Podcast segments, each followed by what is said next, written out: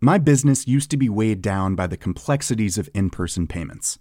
Then, Tap to Pay on iPhone and Stripe came along and changed everything. With Tap to Pay on iPhone and Stripe, I streamlined my payment process effortlessly. Now I can accept in person, contactless payments right from my iPhone.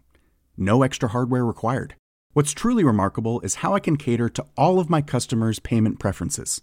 Whether they're using cards, Apple Pay, or other digital wallets, Tap to Pay on iPhone and Stripe ensure a smooth checkout experience every time.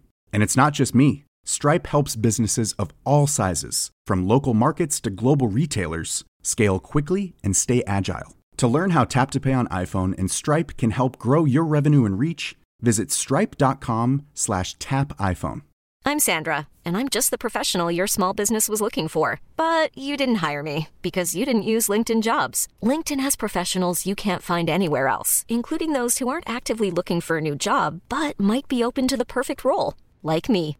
In a given month, over 70% of LinkedIn users don't visit other leading job sites. So if you're not looking on LinkedIn, you'll miss out on great candidates like Sandra. Start hiring professionals like a professional. Post your free job on linkedin.com/achieve slash achieve today.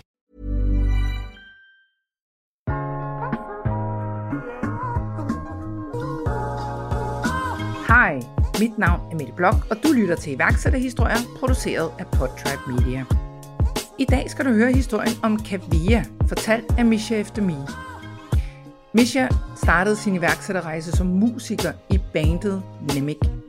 Her lærte han at hosle, forhandle og gribe knoglen og lave en masse kold canvas.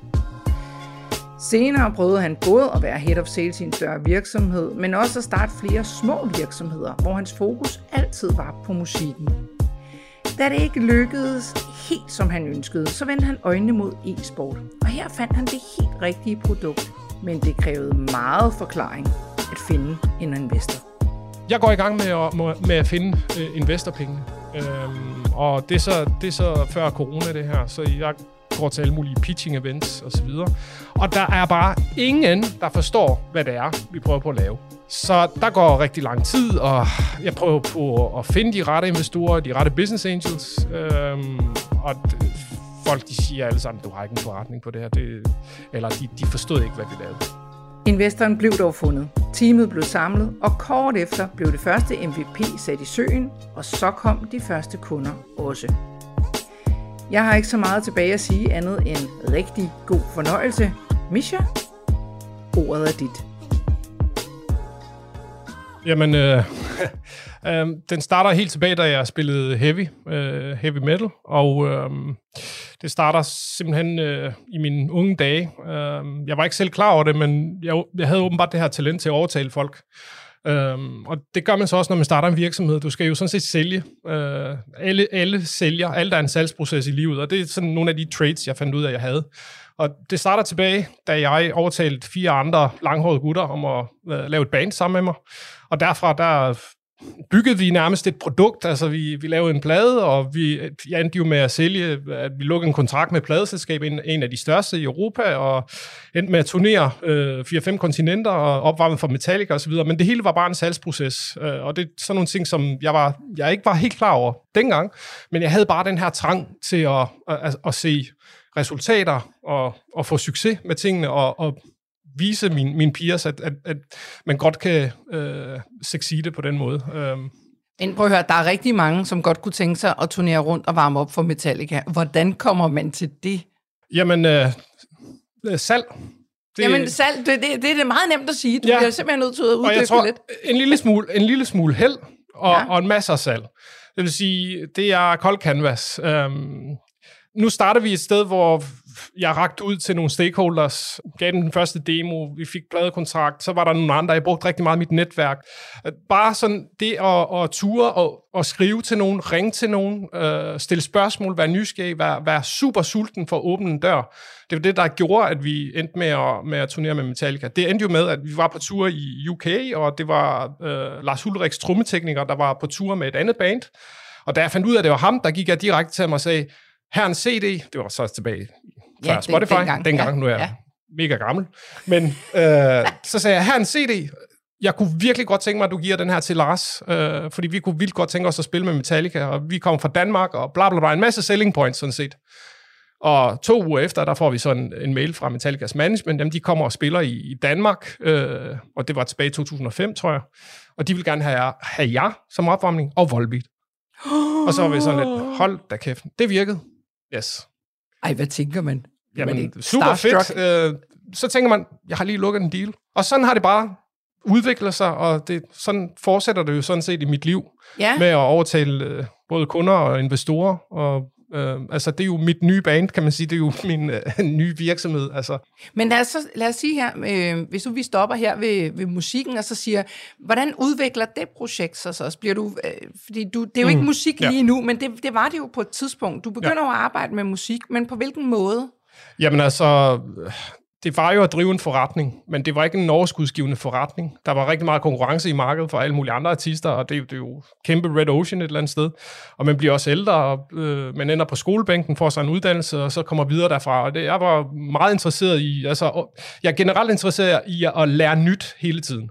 Mm. Og det gjorde så også, at jeg fik mig en uddannelse øh, inden for medialogi, øh, hvor jeg lærte objektorienteret programmering, øh, matematik osv., øh, hvilket jeg, jeg dumpede så alle eksamener, altså, altså skal der lige siges. Øh, jeg fandt bare ud af, at jeg var god til salg igen. Øh, men trangen til at lære noget nyt, og det gjorde så også, at det var på et tidspunkt, hvor Airbnb kom på markedet.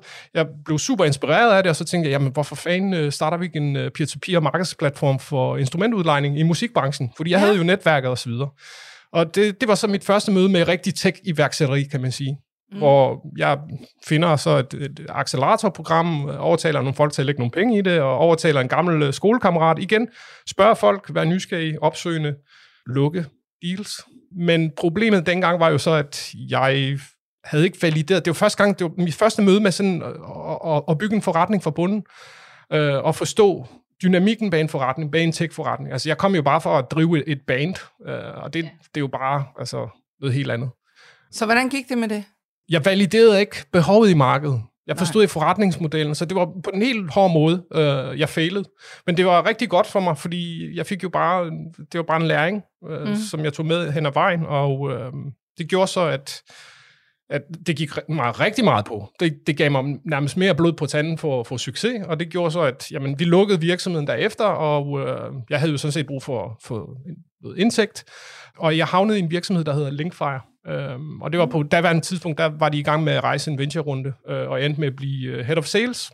Men på samme tid, der tænkte jeg sådan, ja, jeg har, jeg har stadigvæk det her, den her trang til at, at bygge fra bunden, så det er jo en del, der er to ting i det. Der er den kreative proces, i og med, at man gerne vil skabe noget fra bunden, og det, der er man jo, tror jeg, som iværksætter. Øhm, og det er, jo, det er jo ikke pengene, der, der, der er driven bag. Det, det er jo simpelthen at, at, at skabe noget fra bunden, lidt ligesom når du, når du laver en sang som komponist. Det er lidt samme proces, som når du bygger et produkt, for validering fra markedet, snakker med kunderne. Øhm, så trangen til at skabe noget nyt var der. Trangen til at få succes, til at se det spire, til at se det blomster, har hele tiden været der. Og det tror jeg, den, den vil altid være der hos mig, lige meget hvad det er, jeg laver. Fordi jeg Ja. vil altid ende mig med, med at, at kede mig til døde. Så det gjorde så, at jeg endte som, i Linkfire på derværende tidspunkt, det var tilbage i 2016, tror jeg, hvor de var i gang med at rejse en venture-runde, og jeg var head of sales, øh, men det var ikke mit produkt. Det var ikke noget, jeg havde bygget fra bunden. Det gjorde så også, at øh, jeg begyndte så at snakke med internt med nogle af medarbejderne. Vi blev, øh, altså, det var nogle rigtig gode kollegaer, og øh, jeg kunne jo ikke rigtig sidde stille. Jeg kunne se, at altså, det gjorde mig, jeg solgte jo deres produkter, det var et super godt produkt. Der var et, øh, de havde product market fit og så videre. Jeg tænkte sådan, nej, nej, nej. Hvad lavede de? Hvad lavede de? Det var et øh, marketing automation tool til musikbranchen. Så igen... Ah, ja, du var i musik. Ja, så ja. cirka det samme. Var sådan inden for det samme marked, musik. øh, Det var så B2B-sammenhæng. Vi solgte det til pladeselskaberne, og det, det solgte som varmt brød. Øhm, Og hver eneste gang, jeg sagde det til, til fagnerne, der, der grinte de jo bare sådan, nej, altså du, du er sgu en, øh, en god sælger. Og jeg var sådan lidt, "Nej, I har jo bare et godt produkt, altså det er jo ikke rocket science at sælge, det, det, det er jo lidt mere sådan, at have den der drive og, og execution og gå på mod.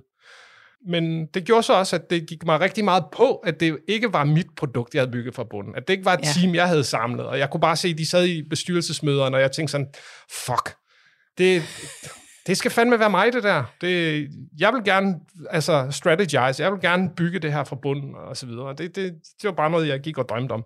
Så det ender så øh, med, at øh, jeg begynder at, at, at snakke med nogle af de interne udviklere, nærmest øh, og prøve at overtale dem til, at vi skal bygge et produkt, vi skal bygge en virksomhed uden for, for Linkfire og, og så videre. Og det, ja, det, det ender jo så med, at jeg finder en 3-4 øh, gutter øh, derfra, hvor vi begynder hver tirsdag og onsdag at samles øh, om aftenen, og så begynder at have fokus på, på et produkt, som jeg tænker vil være igen relevant for, for et marked.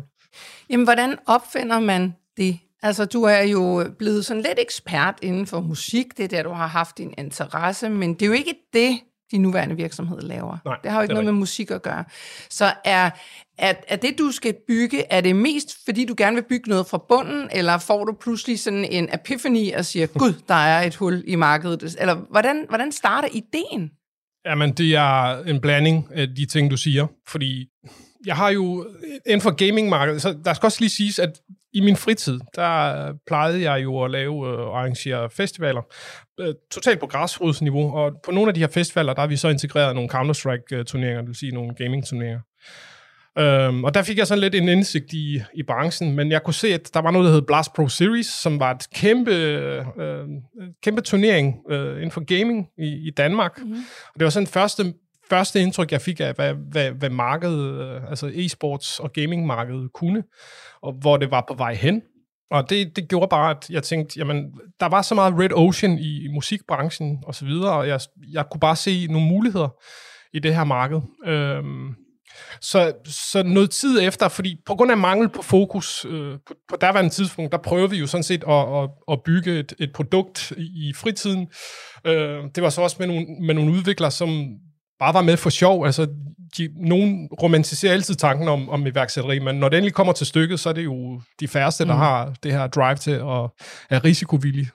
Men det skete jo, der skete jo det, at jeg sagde, jeg sagde jo op, øh, og, og vi stoppede, fordi der, det var mangel på fokus, og så sagde jeg, nu, nu tager jeg et år på, på at finde det rigtige team øh, ud af kalenderen, uden nogen som helst indsigt. Øh, og det, det gjorde så, at jeg begyndte så at undersøge markedet, øh, e-sports og gaming-markedet. Øh, jeg hoppede, jeg bookede kald med cirka 20-30 organisationer, og så begyndte jeg at lave det, der hedder Customer Developer Interviews, for at finde frem til deres øh, problemstillinger øh, og hvordan de kunne løses, altså ud fra den baggrund, jeg havde i forhold til marketing, i forhold til, at jeg kommer fra underholdningsbranchen, jamen hvordan, hvad er det for nogle problematikker, man kan løse med tech?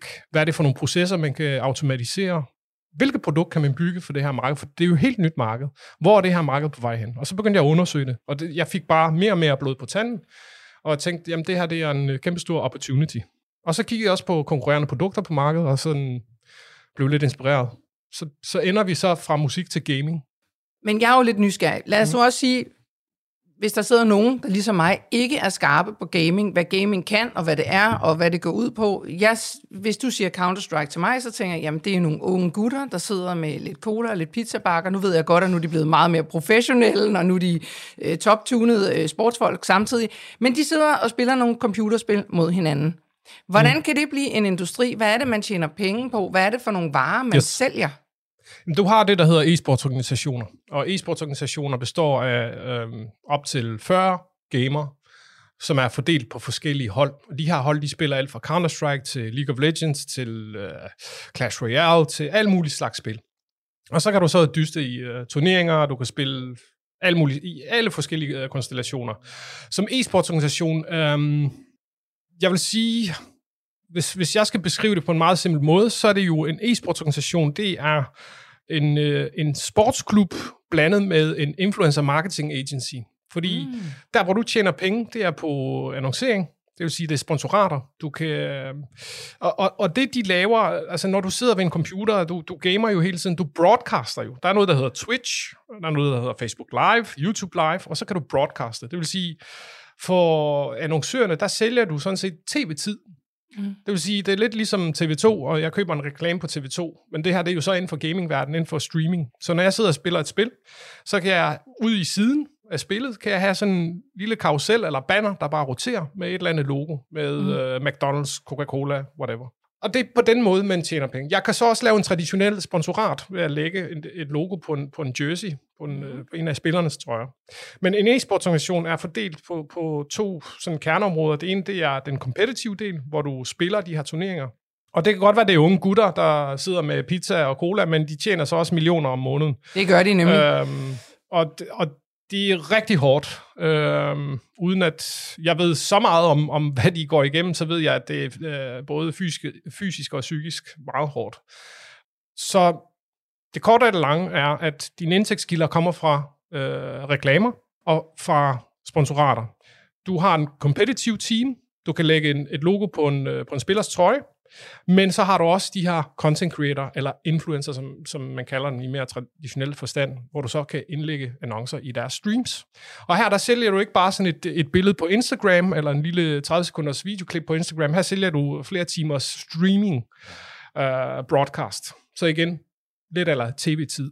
Siger de noget, eller spiller de? Øh, altså, de siger alt muligt. De ja. er med til at underholde. Det er jo ja. derfor, du har det, der hedder concurrent viewers. Det vil sige, mm. du har x antal seere på samme tid, der ser det her broadcast. Og det vil sige, som, som content creator, der er, du jo, øh, der er du jo en personlighed. Du skal jo underholde dit, dit audience, mens du sidder og spiller. Det er da sindssygt svært, man skal koncentrere sig om det der. Der er nogen, der er rigtig gode til det. Og samtidig så kan de så også lige sådan smide lidt hooks ud til nogen, de arbejder nøjagtigt. sammen med, og siger, i øvrigt, så har jeg, bla bla bla. Lige nøjagtigt. Ja. Lige nøjagtigt. Jeg kommer med anekdoter, og jeg ved ikke hvad. Altså, jo mere...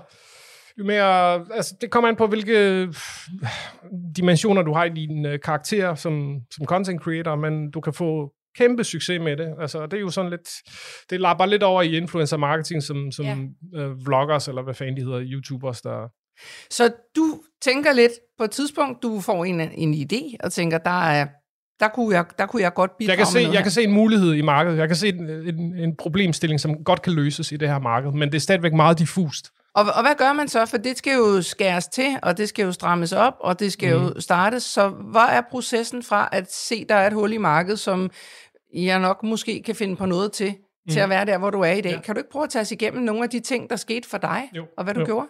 Jamen altså, som sagt, jeg gik, øh, jeg har jo så, jeg har to børn nu, øh, så jeg, jeg vil være oppe i årene, men på daværende tidspunkt, der øh, havde jeg øh, en datter og en kone, og øh, jeg havde nul indtægt. Og ja, det gjorde så, at jeg tog et år ud af kalenderen for at for det første finde problemstillingen, nummer to finde teamet til det, og nummer tre finde funding til det. Så jeg gik igennem faktisk i 8, 8 måneder og prøvede at finde, altså det tog mig faktisk en måned at validere problemstillingen. Hoppede på kald i løbet af en sommer med en del organisationer, fordi det, det folk gerne vil, det, de vil gerne hjælpe dig altid. Altså hvis du approacher nogen og siger, jeg har vi kunne godt hjælpe jer med X, Y, Z og så videre, så kan man allerede fornemme, jamen det er nogen, der prøver på at sælge mig et eller andet. Men hvis du approacher folk med en, med en helt anden stilling og siger, jamen jeg har det her, og jeg mangler noget feedback på det, jeg kan godt tænke mig at få noget hjælp på det her, så vil folk altid hoppe på et kald med dig. Øh, og det er jo sådan en fremgangsmåde, og det var det, jeg gjorde i sin tid. Så var der en del, der, der, der rent faktisk var så behjælpelige og søde og rare, og jeg fik rigtig mange inputs. Og jeg tænkte, okay, jamen fint. Jeg havde en, en database med alle interviews, jeg havde lavet, og gik igennem sådan alle steps, og fandt frem til, okay, jamen den her problemstilling, den kan vi løse med det her tech-produkt, og det er for, for det her segment inden for e-sportsmarkedet. Vi fokuserer på e-sports teams, fordi de har altså, de skal jo afrapportere til alle de her annoncører og alle de her sponsorer, og der er rigtig meget data, der skal hentes. Så hvis vi hjælper dem med at hente det her data meget hurtigere, og lægger en pris på det her data, så kan de, vi være med til at hjælpe dem med at, at sælge øh, sponsorpladsen annoncepladsen. Så, så, så det, I skulle gøre for hvad var det, du fandt ud af var det største problem? Var det noget, at, at de skulle samle noget? Hvad for noget data sammen? Alt, alt deres indhold, det vil sige billeder, videoer, streams osv. Fordi når du går ud og skal pitche til et brand, til en annoncør, så skal du jo sådan set have en forståelse for, hvor meget er jeg egentlig værd? Hvor meget er mm. mit marketingsindhold værd i sidste ende? Og som annoncør, der vil du jo meget gerne øh, have fat i de her meget unge målgrupper, øh, som du ellers ikke kan få fat i via traditionel markedsføring. Så man, lidt, lidt ligesom alle mulige andre brands, der laver influencer marketing, her snakker vi så influencer marketing på steroider nærmest, hvor man laver et, øh, et sponsorat på 12-24 måneder hos en øh, e-sportsorganisation. Men problemet er så bare, at nummer, for det første, i en, de står, det er jo også en salgsproces for dem. Øh, de står i en pre-sales-proces, hvor de så skal ud og finde nogle sponsorer, eller nogle annoncører. Så skal de jo have en forståelse for, hvor meget kan vi sælge det her for. Det er det, vi hjælper dem med. Så er der så, når de lukker en aftale med en sponsor eller en annoncør, jamen så skal vi til at afrapportere. Er det nu pengene værd? Hvad er vores ROI på det her? Hvad får vi en return? Det hjælper vi dem så også med. Afrapportere til sponsorerne og annoncørerne. Og så det var det værktøj, vi, øh, vi udviklede i sin tid. Efter jeg fandt frem til problemstillingen, så skulle jeg jo finde mig et team, fordi jeg er jo ikke teknisk anlagt. Jeg har godt nok en, en uddannelse og har læst noget objektorienteret programmering, men øh, det er jo ikke min, øh, min force øh, på nogen måde, og jeg har meget lidt forståelse for det. Det, jeg har en forståelse for, det er sådan en helt kommersielle proces og rejse. Ja. Så jeg skulle finde nogen, der var dygtige øh, og havde øh, en interesse i at blive iværksætter. Øh, og de er rigtig svære at finde. Der er mange, der romantiserer tanken om at, om at være iværksætter. Så jeg, jeg fandt nogen, som ikke havde hele tiden til det, og jeg gik faktisk i 8-9 måneder i København og prøvede på at finde nogen, som jeg kunne team op med, en, en, en teknisk co-founder. Og det, det kunne næsten ikke lade sig gøre, så det endte jo faktisk med, at jeg fandt, øh, jeg fandt to på Fyn. På et derværende tidspunkt, der boede jeg på Amager, så det ender jo så med, ja, i, der, efter 8 måneder, der begynder jeg så, okay, nu har vi teamet, lad os prøve at bygge den første MVP. Øh, på samme tid, der går jeg så til Refresh Entertainment, som er øh, det gamle Astralis og Blast Pro Series, øh, hvor jeg så åbner døren op og, og siger, jamen jeg kommer fra den her virksomhed, og vi er 15 medarbejdere, og vi kommer fra, vi har en Martech-baggrund, og vi har det her produkt, og vi kunne vildt godt tænke os at, at lave sådan en co-development-aftale med jer, for, for at hjælpe jer med at indsamle alt det her data. På derværende tidspunkt, der havde jeg ikke engang et CVR-nummer, eller team, eller produkt, eller noget som Nej, helst. du havde da ikke 15 medarbejdere. Nej, jeg havde hverken et, en co-founder eller noget som helst. Og der sagde de sådan, jamen det er super spændende det her, det, øh, det vil vi gerne være med på. Okay, så skulle jeg så finde nogle folk. så, så der sker jo bare det, at der går rigtig lang tid, og jeg prøver på at, at hustle mig ud af det. Jeg kommer med nogle forklaringer. Vi, er, vi er klar med første version og om øh, to til tre måneder, og jeg sendte øh, wireframes, jeg sendte alt muligt, for det var jo en eller anden code development. Det vigtige for mig var jo sådan set at få, at få sådan en letter of intent, så jeg kunne have noget bevismateriale for, at jeg kan godt bygge en virksomhed på det her. Der er nogen, som gerne vil betale for det her produkt. Så jeg går i gang med at, med at finde øh, investorpengene. Øhm, og det er, så, det er så før corona det her, så jeg går til alle mulige pitching events og så videre. Og der er bare ingen, der forstår, hvad det er, vi prøver på at lave. Så der går rigtig lang tid, og jeg prøver på at finde de rette investorer, de rette business angels, øhm, og folk de siger alle sammen, du har ikke en forretning på det her, det, eller de, de forstod ikke, hvad vi lavede. Og jeg var til et pitching event, hvor der var nogle investorer i publikum. Efter det her pitching-event kommer jeg hjem, og et par dage efter, der tigger der en mail ind fra vores nuværende uh, chairman of the board, som, uh, som siger, jeg forstår 100% det, I laver. Det var faktisk uh, noget i samme stil, som uh, tv-markedet uh, prøvede. De, de, de samme udfordringer. Jeg kan godt se potentiale i det her. Og så kom det første møde, og på forunderlig vis, der fik jeg samlet både investorer og et team i slutningen af det her år, og så landede vi en, en investering på halvanden million kroner. Der må også være faldet en sten for dit hjerte der. Ja, absolut. Men så kom sten nummer to. Kontoret lå i Odense. Så det er igen, langt fra Amager. ja, det er langt fra, fra dejlige Amager. Så skete der jo bare det, at øh, jamen, whatever it takes. Og det er lidt det, der er min pointe med mange, altså, der romantiserer tanken om, om iværksætteri. Enten så har du det i dig, så brænder du 100% for det, eller så gør man det ikke. Og det gjorde så også bare, jamen, whatever it takes, jamen, så må jeg starte med at pendle til Odense. Jeg kunne ikke flytte de to til København. Og nu har jeg boet i hvad, Aalborg, Horsens, Aarhus, har været lidt rundt i Danmark, og boet forskellige steder. Og København, det er jo det, jeg har tættest på hjertet. Det er jo, det er jo her, hvor, hvor der er rigtig meget brainpower og viden. Og, og så skulle til at til Odense, det var bare, ja, det var bare ikke det fedeste for mig, øh, men det var ikke det vigtigste. Det vigtigste var jo, at vi fik bygget den her virksomhed. Så vi startede tre mand, fik øh, bygget produktet, lancerede det på markedet, øh, men vi skulle også bevise, at der var, noget, øh, der var noget forretning i det. Så vi byggede et produkt meget, meget hurtigt, og øh, vi fik de første kunder ind efter to-tre måneder faktisk. Og vi kunne begynde at se de første revenue streams. Skal din virksomhed vækste endnu hurtigere? Så har Luna Business lige lanceret et firmakort til iværksættere. Med firmakortet slipper du for private udlæg, forsvundne kvitteringer og refunderinger, som ellers skal være en led tidsrøver for din forretning. I stedet styrer du alle dine udgifter fra én app, helt uden besværligt papirarbejde. Så gå ind på lunar.app i dag og se, hvordan et firmakort fra Lunar Business kan hjælpe dig med at vækste. Var det så øh, annoncører og folk, der gerne ville, ville placere øh, hvad hedder, kampagner hos jer, der, der så begyndte at komme ind som kunder, eller var det mere, hvor var interessen størst? Fordi I samler jo to mm. parter. Ja. Er det ikke rigtigt? I jo. har nogle organisationer, og så har I yes. nogle annoncører, og yes. de skal så møde hinanden Ja. og lave noget business. Yes. Så, så hvor fik I dem Så du mener, efter vi byggede produktet og skubbede ja, ud på markedet? ja, og skubbet ud, og nu Ja. skulle I til at have nogle kunder. Faktisk lidt begge dele. Altså, vores primære målgruppe var øh, alle e-sportsorganisationer, alle gaming agencies osv., men vi endte jo med øh, øh, nogle mediebureauer, som havde et behov for at forstå, jamen, hvad var sponsorater af en bestemt øh, turnering i Spanien, som Orange havde, øh, altså Telco Orange, som havde investeret i. Øh, og, og vores, vores, hele vores produkt var slet ikke gearet til at kunne tracke så mange timers, øh, fordi vi laver videoanalyse for at kunne genkende øh, annoncerne. Og det var, det var super fedt, de kom ind så tidligt, fordi det skabte bare selvfølgelig mere, øh, flere udfordringer, flere problemer, men det er jo så med til at skubbe det hele i den rigtige retning, altså validering, produktvalidering, kundevalidering. Øh, men største interesse kom så fra de her e-sportsorganisationer, fordi de kunne godt se, okay, jamen, de havde jo fragmenterede løsninger, øh, og de produkter, som fandtes på markedet, var jo ikke gode nok til at, altså, og det er jo det, der sker også øh, til dags dato, det er, at jamen, de er ikke i stand til at rapportere på, øh, altså fuldkommen på, med alt data, og, og, som, som annoncøren gerne vil have.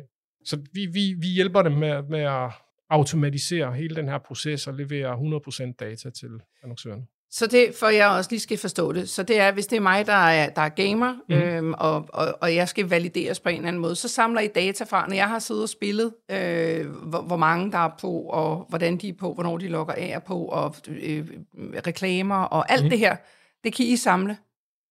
Alle de her informationer. Lige præcis. Vi ved, hvor mange timer du har streamet, hvor mange har, har set dit stream, øh, til hvilket tidspunkt, øh, hvorfra du kommer, øh, lidt om målgruppen, hvor lang tid har brandet været eksponeret, hvad er den totale broadcast-værdi, og hvad er den kontekstuelle værdi af din øh, annonce ind i den her stream.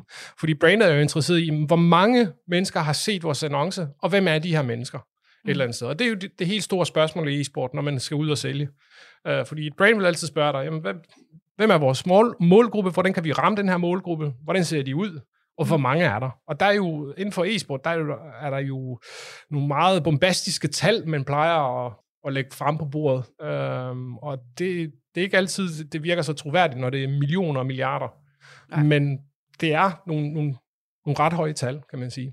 Ja. Så, så det er ret vigtigt, at man, man rapporterer på de rigtige ting, kan man sige, i, Ja. i den her forbindelse. Så hvor hurtigt kan I samle det her, til, altså det her data her? Fordi det virker som, det er en kæmpe datamængde, der ja, skal skrave sammen. Ja, det er det. Altså, øh, det er jo meget forskelligt fra, fra organisation til organisation, men en af de største, vi arbejder med, øh, som har cirka over 50 spillere, som sidder hver dag og, og broadcaster to til tre timers video. Jamen, der kan vi øh, nemt komme op på cirka 5.000 øh, timers videoanalyse om måneden for den. Og det vil sige, vi, vi kigger jo på alt det her, altså frame by frame på, på en video. Uh, så det er mange terabyte data, vi også analyserer. Og så har vi så et AI-team in-house, som, uh, som bygger de her uh, AI-modeller. Det vil sige, den måde, vi genkender en annonce på, det er, at der er noget uh, machine learning og kunstig intelligens. Og det er jo så, ja, det er jo så hypet et eller andet sted, at der, der, er- du skal have rigtig meget data, for at det, det kan virke ordentligt. Øh, og det er, jo, det, er jo, ja, det er jo en teknologi, som ikke er 100% fuldkommen. Så vi har jo også, altså vi, vi siger, at vi kan ramme 80-90% øh, genkendelse. Men nu fortalte du lige, at du er jo ikke tekniker på den måde. Hvordan er det for dig at styre sådan en Bix, som, øh, altså, hvor man kan sige helt nede i the nitty gritty, der tænker jeg ikke, at du kan sådan være med. Altså, du kan jo være med mm. på, på salg og på Ja. paraplyen og på, hvad skal vi? Ja. Men du skal jo virkelig have tillid til de medarbejdere, du har ansat. Ja, absolut. Uh, Og, og nu sidder du og griner lidt. Ja, jamen det er jo fordi, det har været, altså for det første, jeg har en øh, uddannelse i mediologi, hvor vi havde noget øh, i forhold til image processing, så jeg har og lidt programmering, så jeg har meget lidt forståelse. Jeg har sådan basale forståelse for det, men nej, jeg kan ikke gå, gå dybere ind i det. Og problematikken har jo så været, at øh, altså, det er jo en kæmpe, kæmpe learning for mig. Altså, det er rigtig, rigtig svært at finde de rette og, og gode folk. Mm. Det, det er jo noget, som alle virksomheder kæmper med. Øh, og øhm, jeg har jo ikke...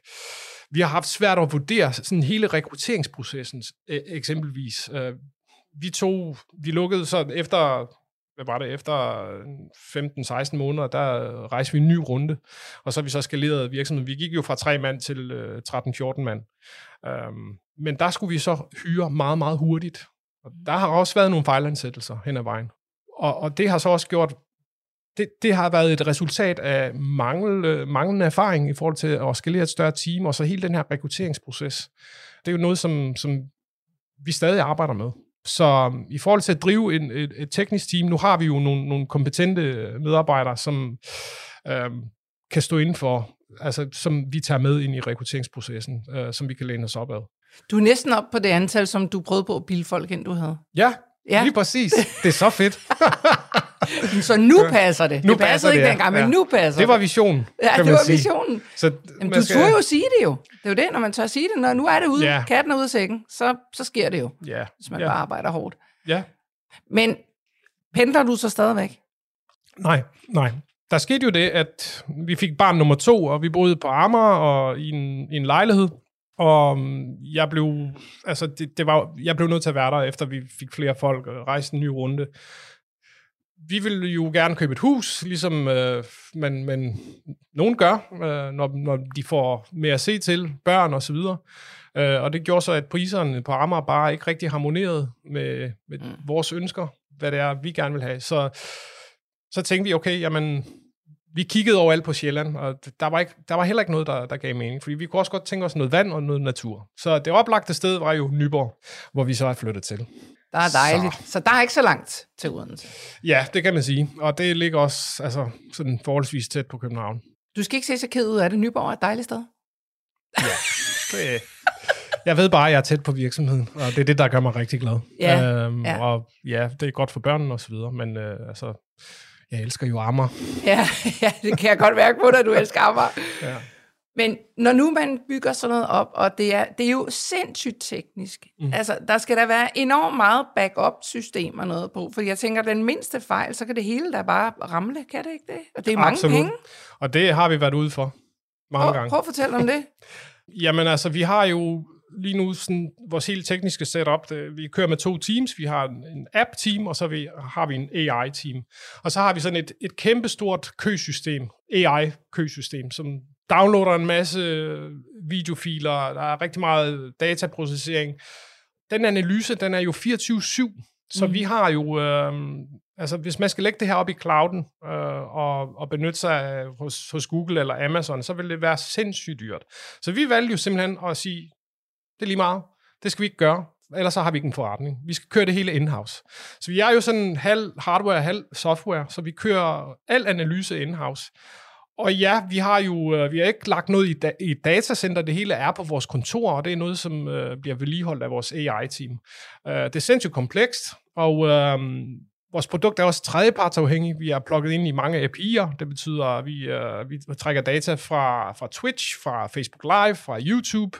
Og lige så snart de laver en ændring, så og de fortæller jo ikke nogen om, om de her ændringer, nej, der bliver nej, lavet. det er der ikke nogen grund til. Nej, præcis. Nej. Så bliver vi jo ramt af det, og så er det kunderne, der bliver ramt af det. Og så en gang imellem, så hører vi fra kunderne, hvorfor mangler der data her og der?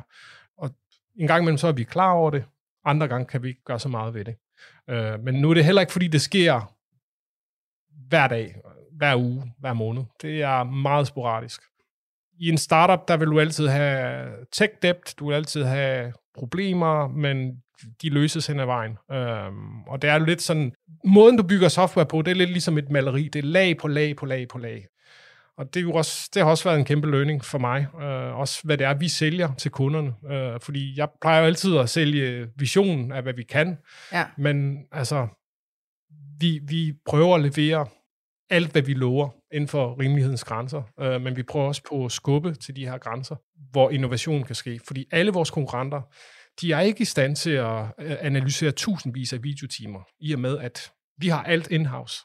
Så det, det er et kæmpe maskineri, der kører i baggrunden. Øh, halvdelen af det er selvfølgelig noget, som fra den spæde start med gaffatape og spyt, der blev sat sammen, og, og halvdelen af det er jo øh, svejset sammen. Og det er jo det, vi gør hen ad vejen, hvor ja. vores produkt bliver mere og mere modnet. Og jeg tror ikke, vi er den eneste tech-virksomhed, der oplever de her problemer. Det er jo Nej. alle de andre, der gengår de samme ting. Um, ja, servernedbrud og alt muligt, det er jo... Ja. ja. Um, Hvad har været de største hurdles på vejen?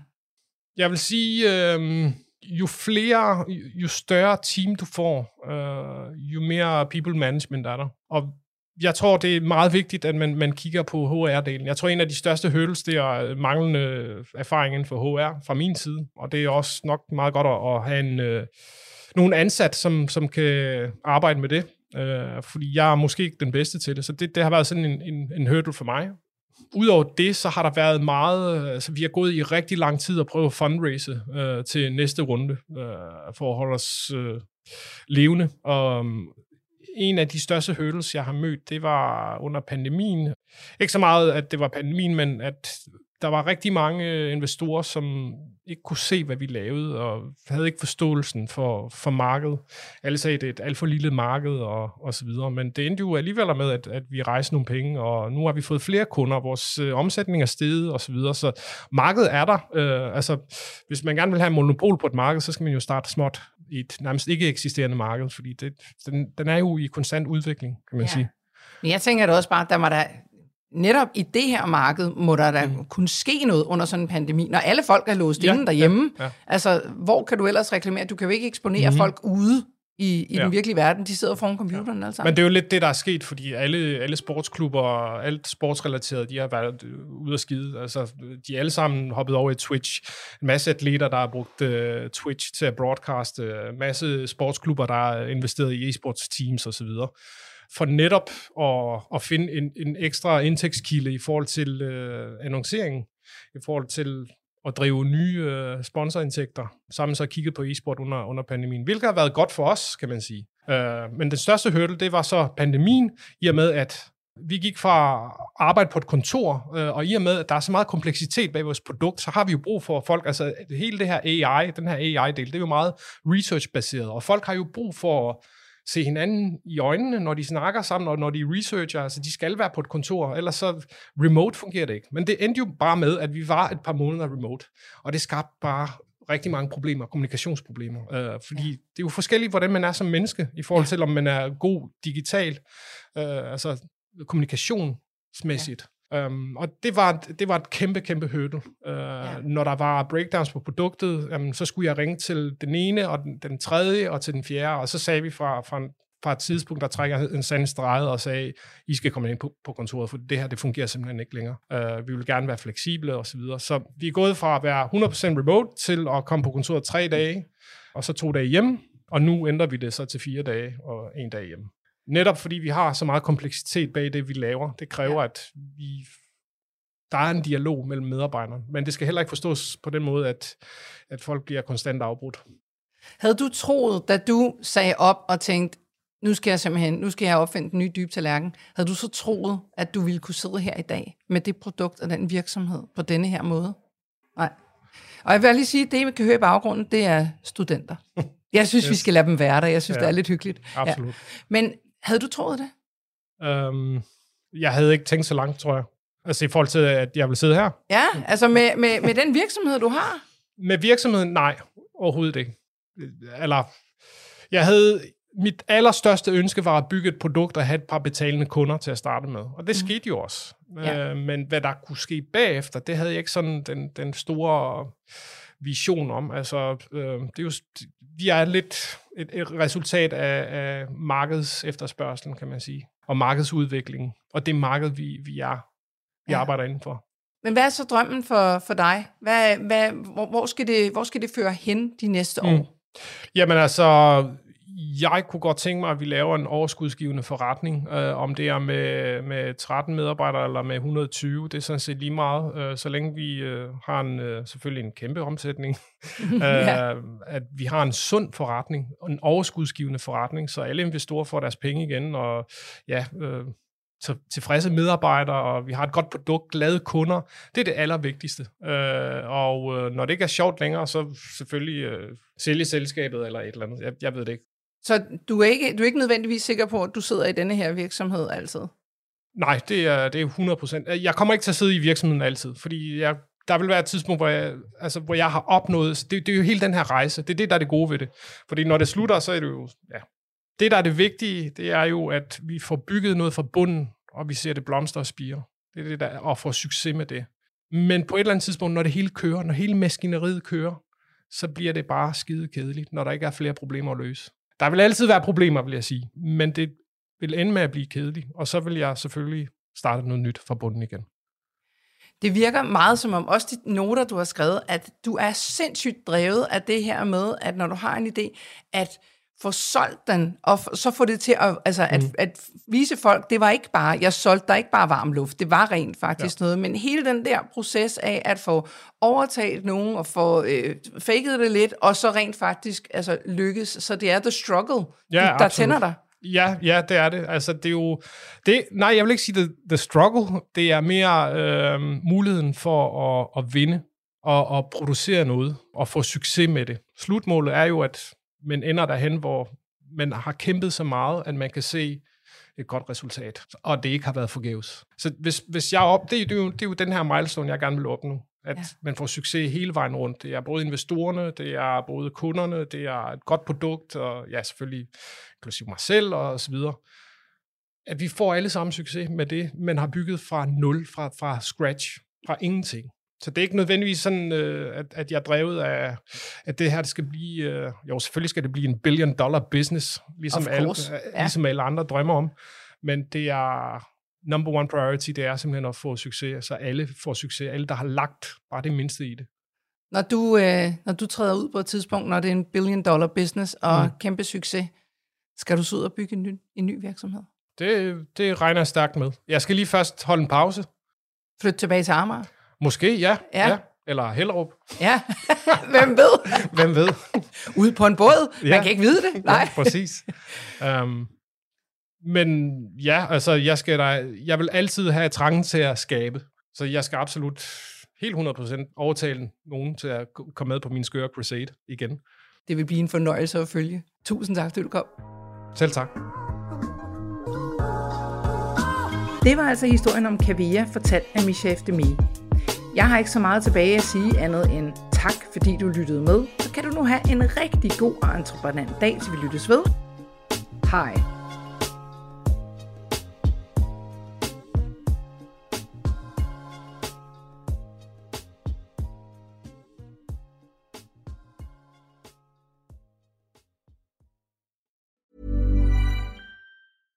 My business used to be weighed down by the complexities of in person payments. Then, Tap to Pay on iPhone and Stripe came along and changed everything.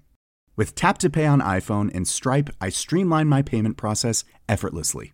Now I can accept in person, contactless payments right from my iPhone. No extra hardware required. What's truly remarkable is how I can cater to all of my customers' payment preferences. Whether they're using cards, Apple Pay, or other digital wallets, Tap to Pay on iPhone and Stripe ensure a smooth checkout experience every time.